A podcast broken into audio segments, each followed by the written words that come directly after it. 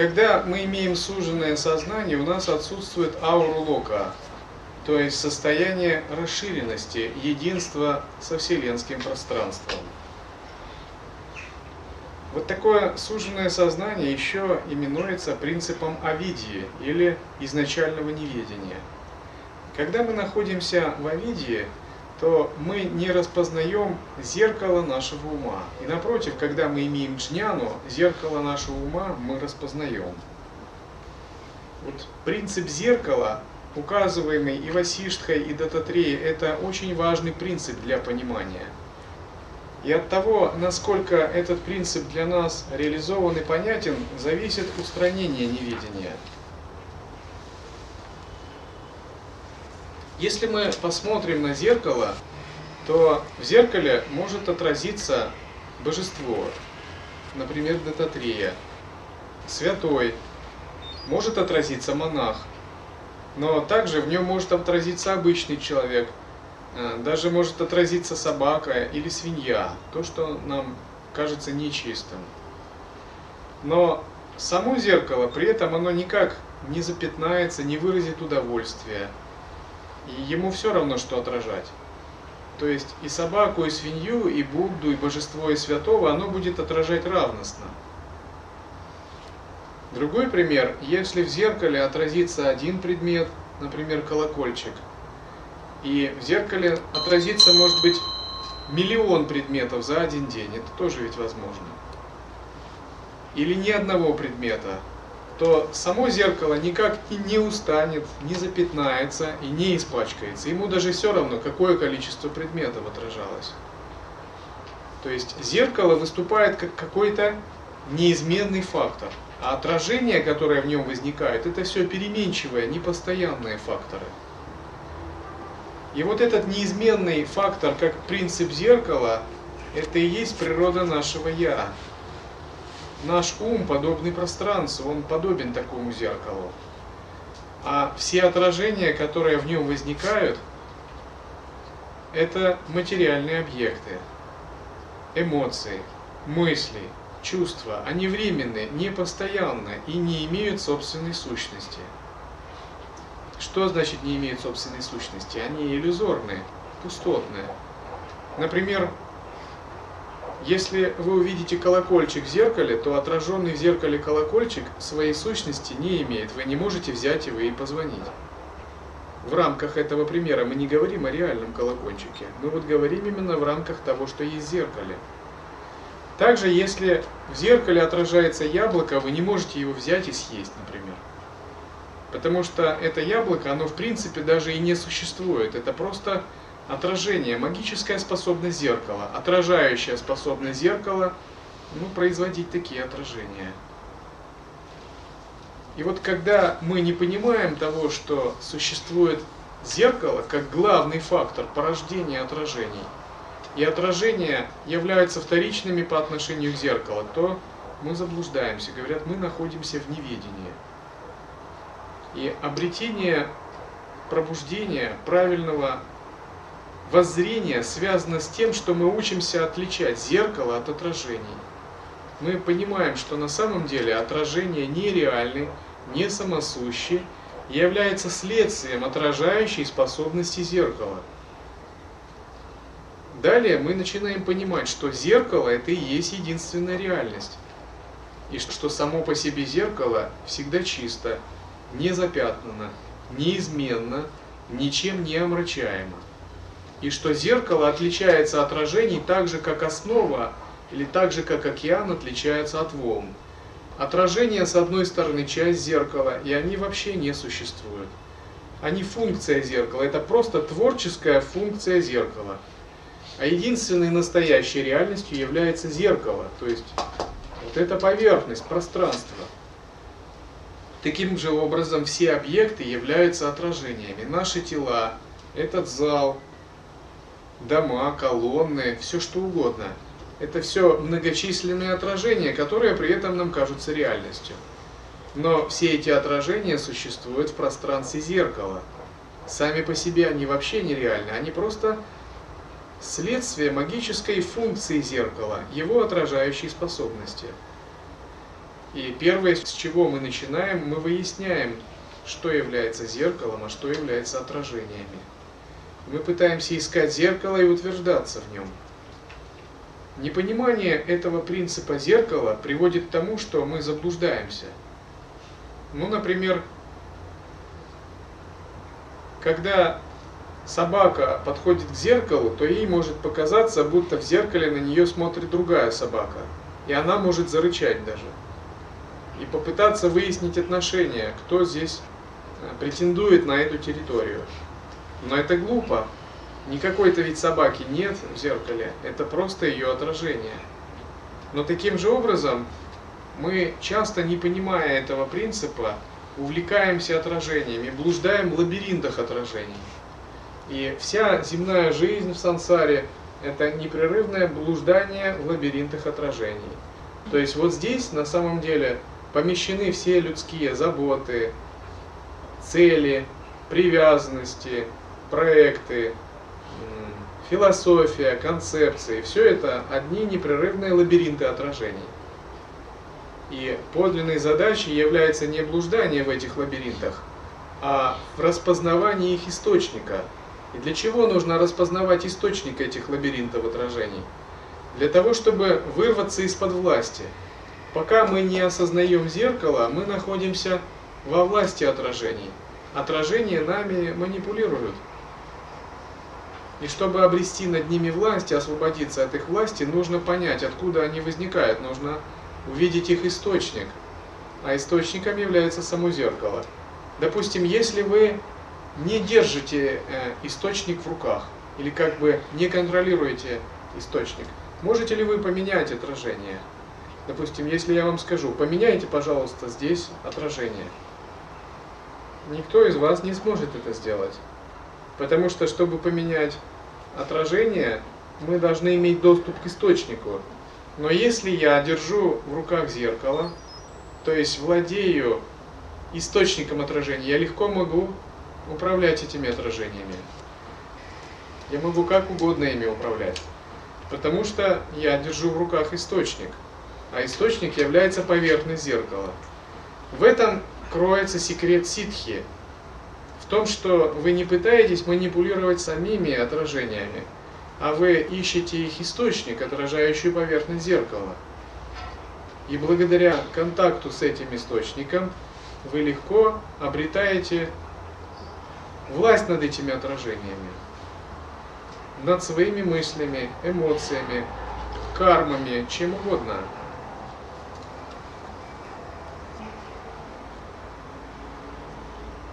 Понимание принципа зеркала и отражения – это фундамент учения. И до тех пор, пока мы этот принцип не поймем, все наши потуги созерцания будут, ну, потугами начинающего. Но истинное созерцание наступает после того, как мы это для себя глубоко прояснили.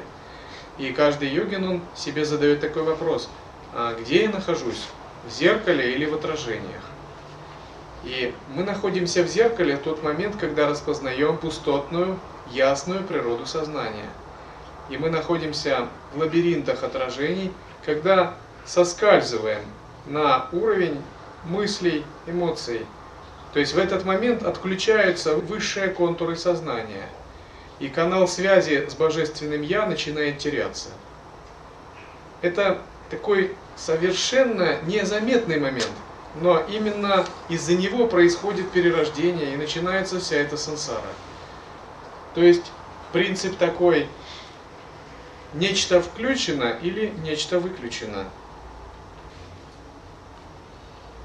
Принцип зеркала в традиции Адвайта еще называется пракаша, то есть светоносная основа бытия. Принцип отражения называется вимарша, то есть манифестация, энергия, проявленность. И когда мы начинаем созерцать, наша первоочередная задача – это отличать в себе прокашу от вимарши. Прокаша есть пустотный светоносный ум, подобный пространству. Вимарша – это то, что из этого ума возникает. Хотя этот ум пустотен, на самом деле он обладает колоссальным потенциалом. И этот потенциал обладает возможностью рождать даже целая Вселенная.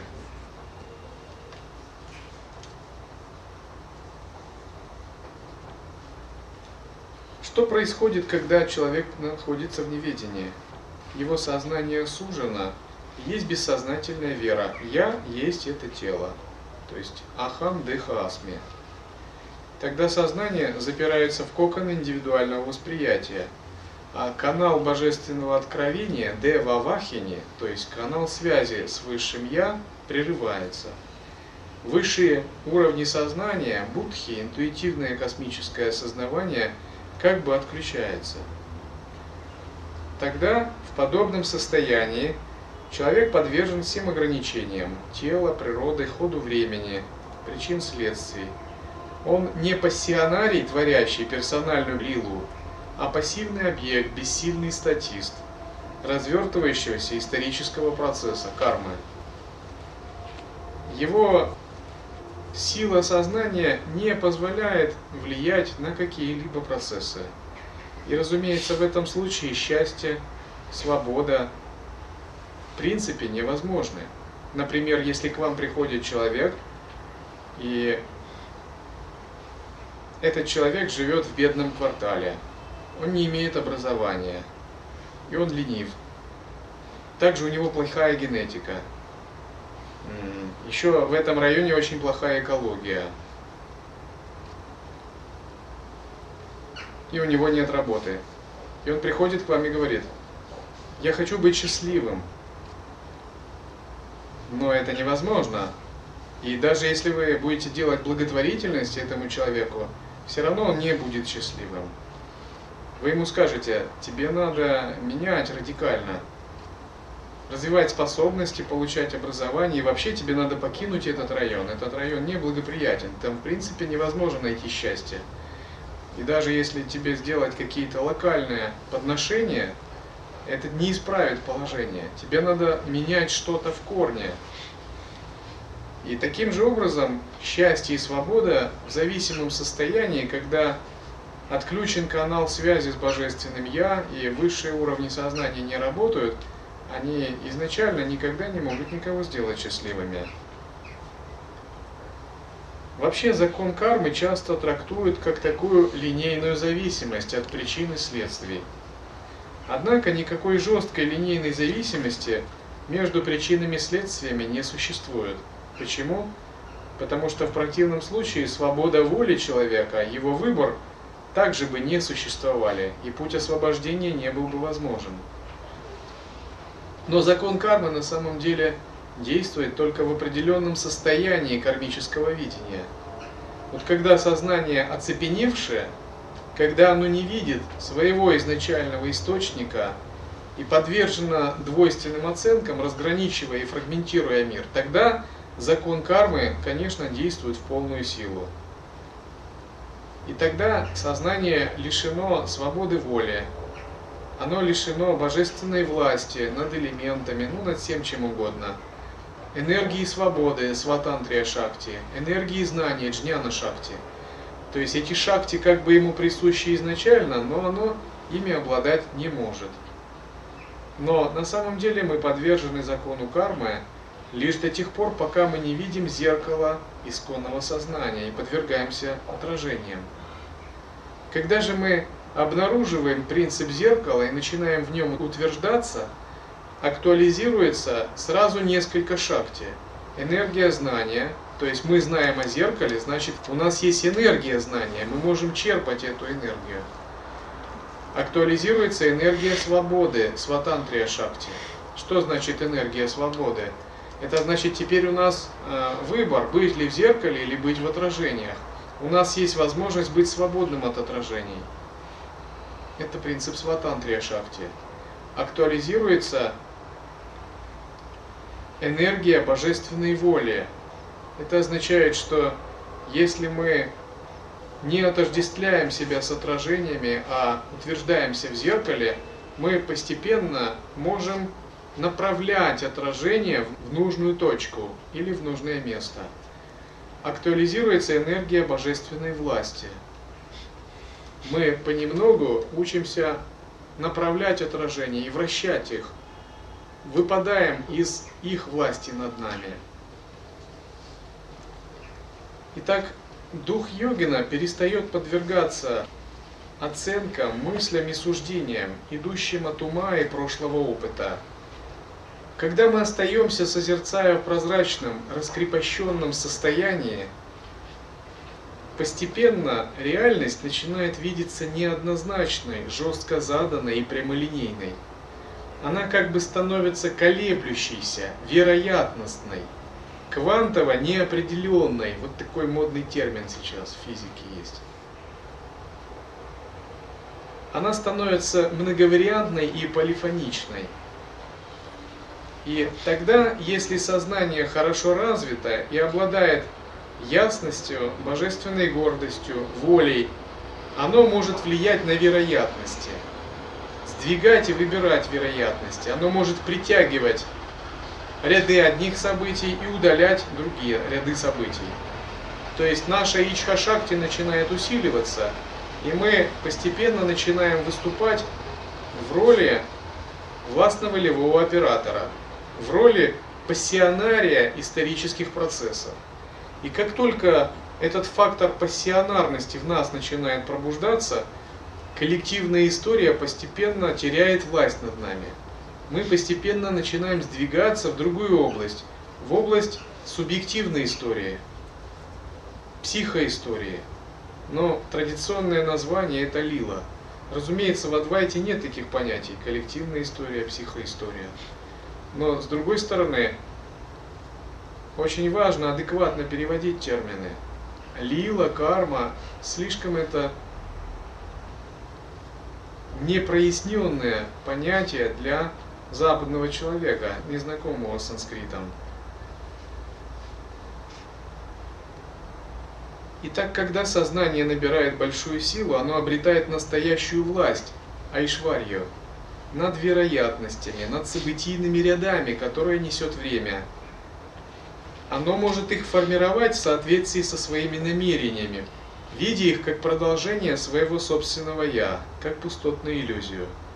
И в тот момент, когда вот такая пассионарность начинает пробуждаться и проявляться в виде ичха-шакти, в виде воли, и расцветать в виде свободы воли, начинается постепенный выход из коллективной истории и переход в измерение, где есть мандала – то есть персональная реальность, сотворенная своим сознанием, где коллективной истории нет, а есть персональная история. И тогда то, что было законом кармы, перестает иметь власть над сознанием йогина.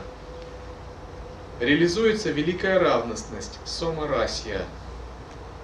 Закон кармы постепенно начинает таять.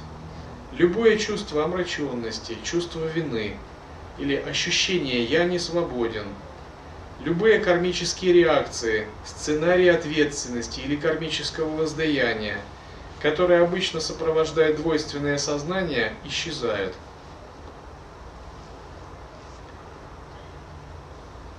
Когда мы длительно пребываем в таком созерцании источника, то наступает следующий процесс, привлекается нисходящий, благословляющий свет Абсолюта, Шактипатха, который окончательно очищает видение йогина.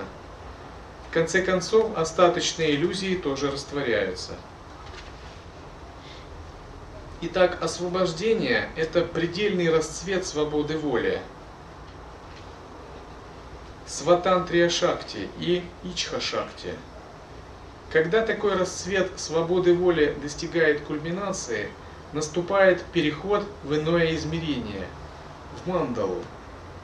Поскольку если наша свобода воли возрастает, то даже время и пространство, все, что нас ограничивало, перестает нас ограничивать. Вот если помечтать, то если бы ваша свобода воли воплощалась полностью, что бы вы сделали? Наверняка многие из вас быстро бы поменяли реальность.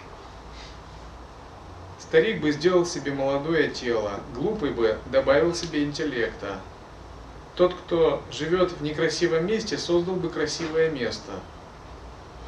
Тот, кто видел страдания вокруг, изменил бы эти страдания. Это и есть творческая свободная воля, которая изливается без всяких ограничений. Это действительно возможно тогда, когда наше сознание выходит из коллективной кармы. Но какова же причина сейчас того, что мы находимся в состоянии отсутствия свободы воли? Почему мы живем в неконтролируемой реальности и неуправляемой? Это происходит потому, что у нас отсутствует ясность. И вследствие отсутствия ясности наш отклик на реальность всегда малоадекватен или неадекватен. То есть реальность несет событийные ряды. Событийные ряды, меняющиеся, воспринимаются субъективно, психологически, как время.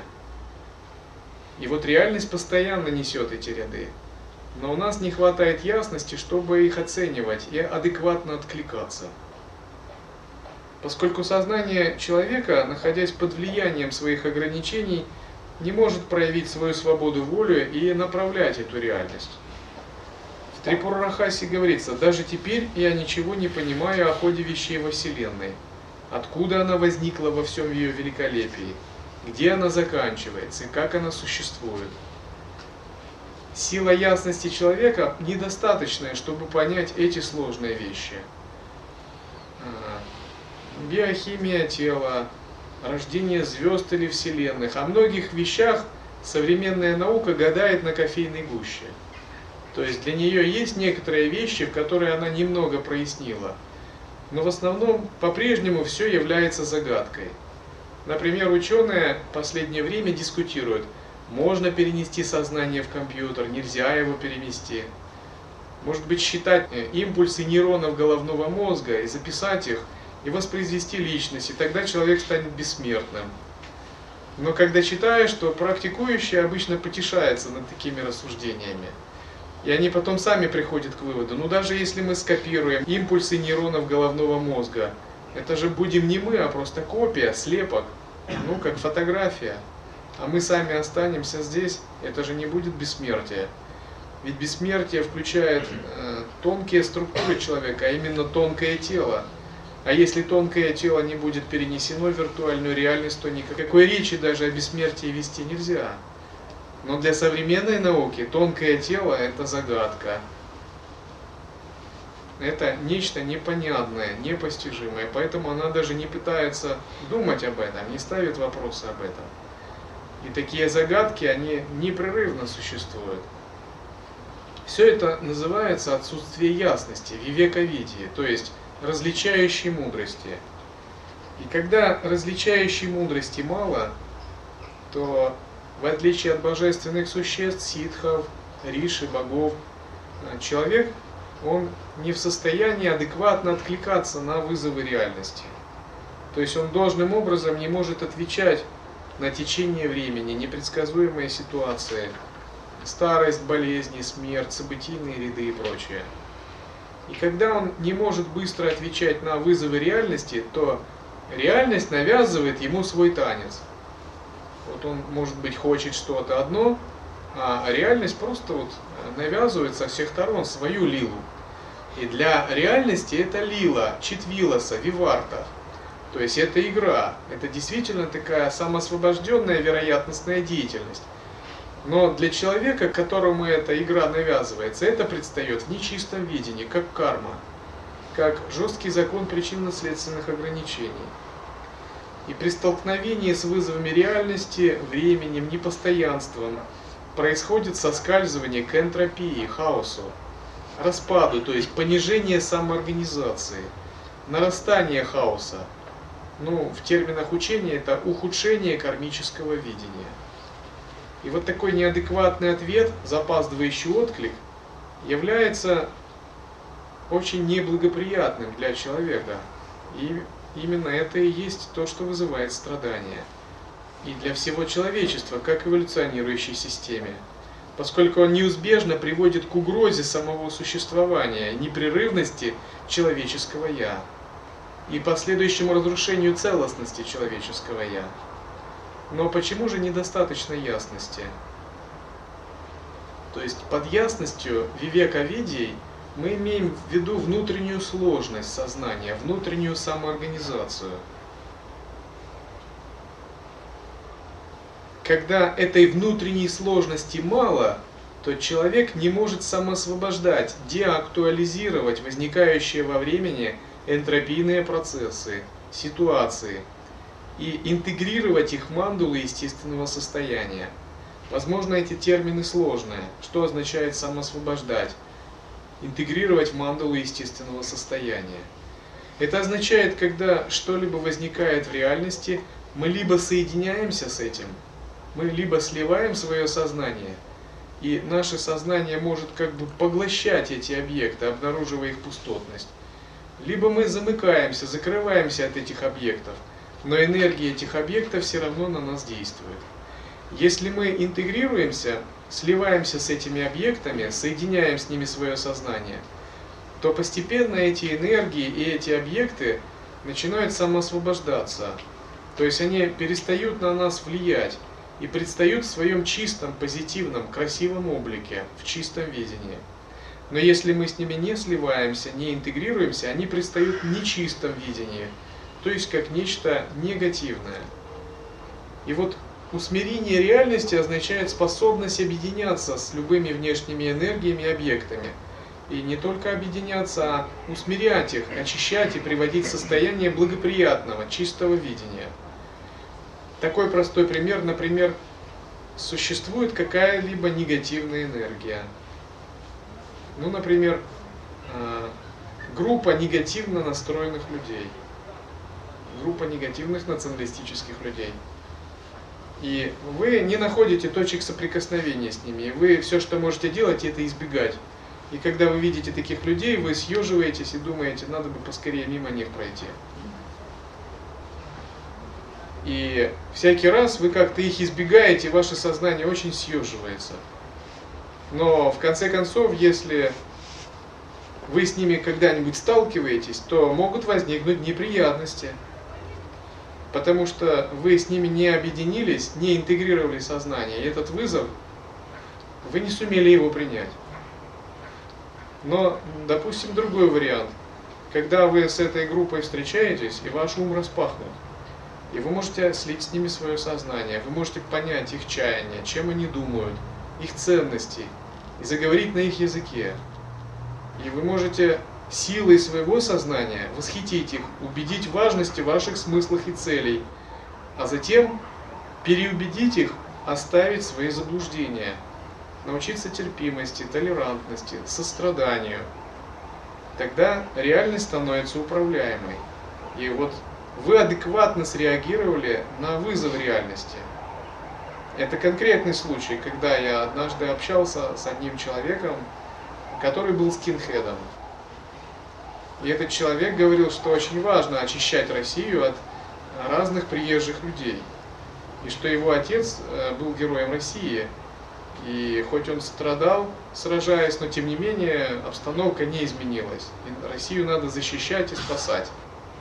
И причем он считал, что добро должно быть с кулаками. И он был очень убежден в этом. Но в течение э, нескольких часов я с ним общался, пока он не сказал, что у него голова пошла кругом. Я ему рассказал про закон кармы, причины следствия и про то, что вообще это удел совершенно низкого состояния, что побивая других людей, изгоняя их со своей территории, вы демонстрируете ну, поведение доминирующего самца в стае, шимпанзе. Это не есть поведение цивилизованного человека. Что по-настоящему спасти Россию можно, если дать ей новые технологии, высокую культуру, этику, искусство. Если так развить самоорганизацию, что даже те, кто приезжает в нее, они будут восхищаться ее культурой, изучать ее, будут плавно интегрироваться в ее мандалу, принося ей пользу и сами развиваться. Когда Россия станет источником благосостояния, мудрости, процветания для всех, кто к ней соприкасается. Именно тогда это даст ей самой и славу, защиту и процветание. Но в конце концов он сдался и сказал, ну раз вы так думаете, то, наверное, так и надо делать. Но до этого он был очень непримиримым членом э, скинкодов, одной из таких организаций, которые сейчас существуют. Вот этот пример это нечто похожее. В нашей жизни есть много неконтролируемых неуправляемых энергий. И от того, как мы себя позиционируем и поставим с этими энергиями, зависит, сумеем ли мы их интегрировать в мандалу естественного состояния, либо они будут выступать в нечистом видении, как деструктивный фактор, как сбивающий фактор, который сужает сознание. И вот нам нужно очень много таких энергий интегрировать в мандалу естественного состояния. Физическую боль, страдания, старость, перерождение, смерть, силы стихии, силы пяти элементов, ход времени, сознание препятствующих вредоносных существ, э, законы гравитации, человеческие взаимоотношения, клеши и омрачения. Все это огромный пласт таких состояний, кармы, энергии, в которых мы живем. И мы можем интегрировать все эти энергии в свое естественное состояние, переплавить их и трансмутировать до уровня чистого видения. В том случае, если наше сознание подобно обжигающему пламени, если это непрерывный горящий святой огонь, если этот святой огонь горит в сердце и душе непрерывно, и чего бы он ни коснулся, он все это трансмутирует. Но если это сознание непрерывно не горит, если оно само слабо и скукожено, то, конечно, касаясь таких вещей, оно ничего не может им противопоставить. И именно йогин, занимающийся созерцанием, как бы этот огонь в себе постоянно взращивает. Тогда мы можем проявлять активно свободу воли, и постепенно усмиряется ход времени, гравитация, скорость света, проявление внешних стихий, биохимические процессы в теле. Итак, задача заключается в том, чтобы, проявляя свою свободу воли, проявляя себя как Мандалишвар, усмирить нечистое кармическое видение, негативную внешнюю сбивающую реальность, трансмутируя и превратить ее в чистую страну Мандалу. И закон кармы превратить в лилу, в психоисторию. Но почему же у нас нет такой ясности пока и нет свободы воли? Потому что есть нечистое кармическое видение. То есть нечистое кармическое видение связано с разграничивающим сознанием, с субъект-объектным мышлением, с привычкой мыслить стереотипами э, видения мира людей. Именно поэтому, когда мы обладаем нечистым кармическим видением, наша свобода воли ослаблена, наша ясность ослаблена. Сильно мы захвачены логикой понятийного ума и, разумеется, обстоятельствами, кармами и привязанностями тогда закон кармы действует в полную силу. Пустотная основа «я» не распознается. Мир, как не поддающийся управлению воли реальность, это то, что называют философией царство необходимости. И когда, напротив, мы развиваем чистое кармическое видение, мы из царства необходимости переходим в царство свободы. Царство свободы – это мандала. Царство необходимости – это папа Лока, или мритю лока, обитель неведения.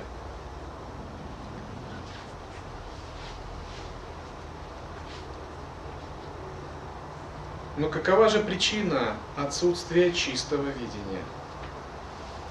Эта причина в том, что наше сознание погружено слишком сильно в иллюзорное, фрагментарное восприятие. Ему не хватает сакральности, священности при любом переживании. И эта сакральность потеряна, потому что если мы не созерцаем, оборван канал связи с Божественным, Дева Вахини. И напротив, всякий раз, когда мы созерцаем правильно, такой канал связи восстанавливается.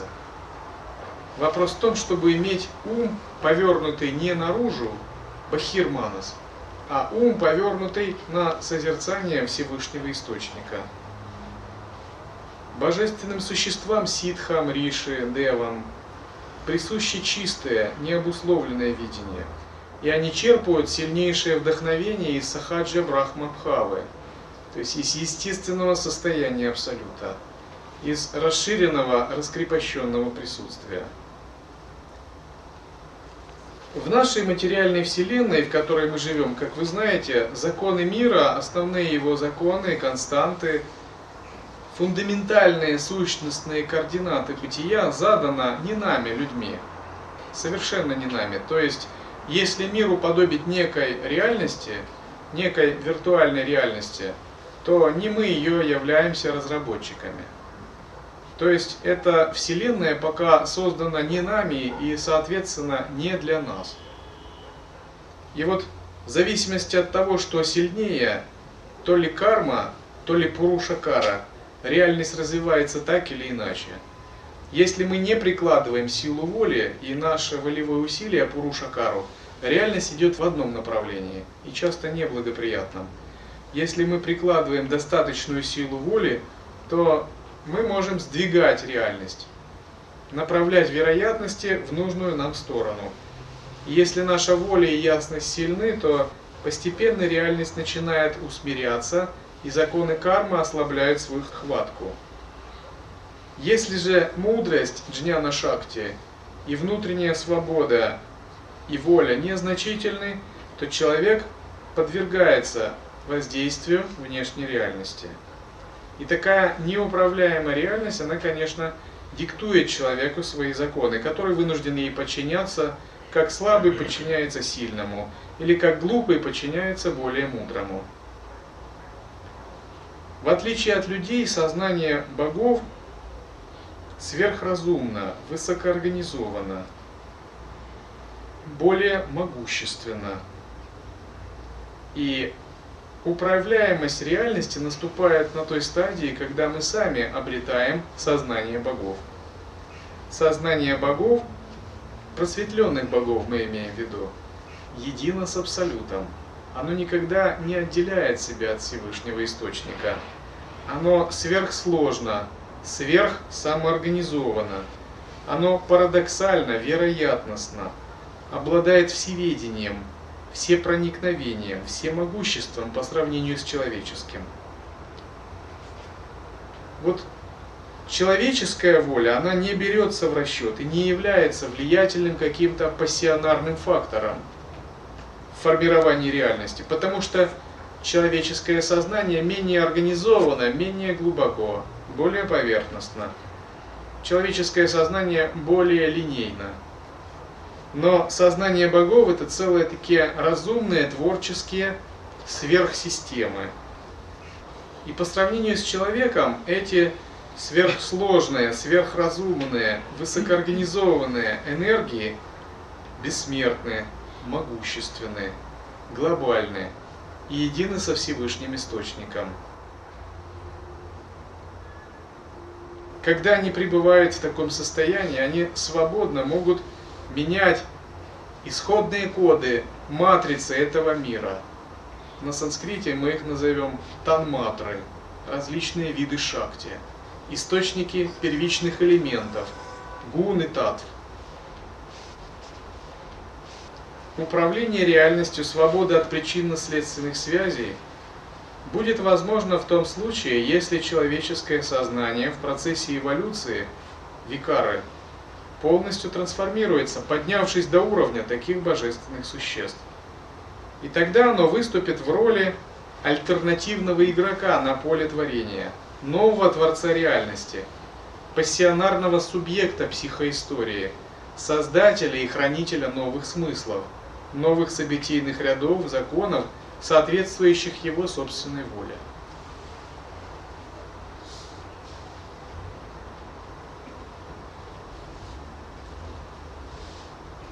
На этой второй стадии осознания ограничений выполняются некоторые методы, например, аналитические медитации.